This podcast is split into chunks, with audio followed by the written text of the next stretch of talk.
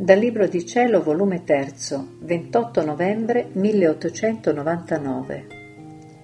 Dice Luisa a Gesù: Tutto per amor vostro, son pronta, ma ci dovete venire voi insieme. Il mio diletto Gesù è venuto tutto affabilità.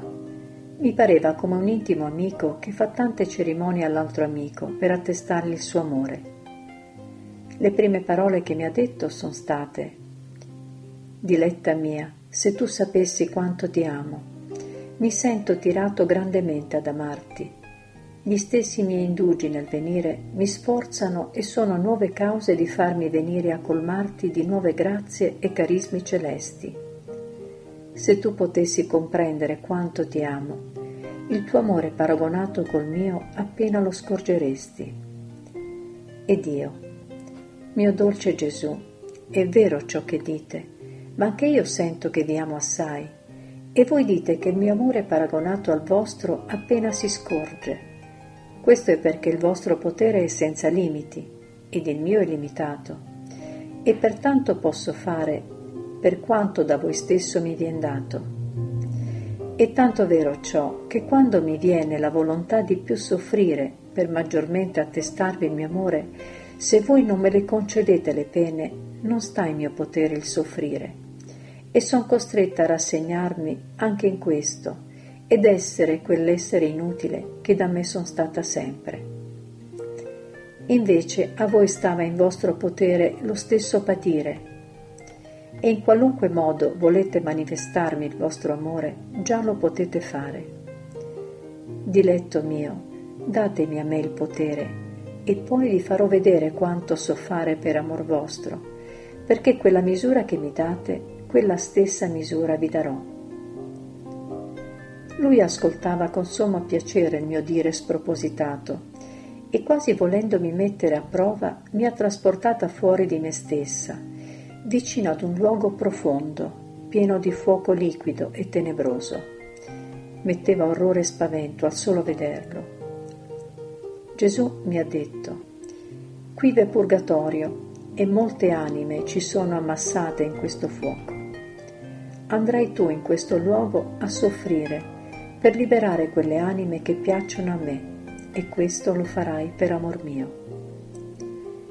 Io subito, sebbene un po' tremando, gli ho detto, tutto per amor vostro, son pronta, ma ci dovete venire voi insieme, altrimenti se mi lasciate non vi fate più trovare e poi mi fate piangere ben bene.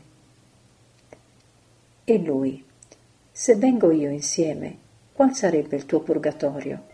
Quelle pene con la mia presenza per te si cambierebbero in gioie e in contenti.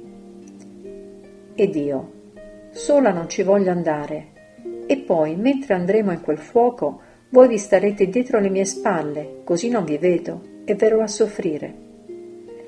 Così sono andata in quel luogo ripieno di dense tenebre, e lui che mi seguiva da dietro, ed io, per timore ancora che mi lasciasse, gli ho preso le mani, tenendole strette alle mie spalle. Giunta laggiù, chi può dire le pene che soffrivano quelle anime? Sono certo inenarrabili a persone vestite d'umana carne. Onde, andando io in quel luogo, in quel fuoco, esso distruggevasi e si diradavano le tenebre, e molte anime ne uscivano ed altre ne restavano sollevate.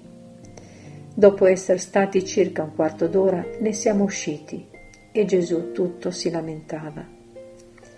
Io subito ho detto, ditemi mio bene, perché vi lamentate? Cara mia vita, sono stata forse io la causa, perché non ho voluto andare sola in quel luogo di pene. Ditemi, ditemi, avete sofferto molto nel vedere quelle anime soffrire?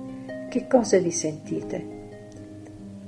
E Gesù, diletta mia, mi sento tutto ripieno d'amarezze, tanto che non potendole più contenere, sto per traboccarle sopra la terra. Ed io, no, no, dolce mio amore, le verserete in me, non è vero?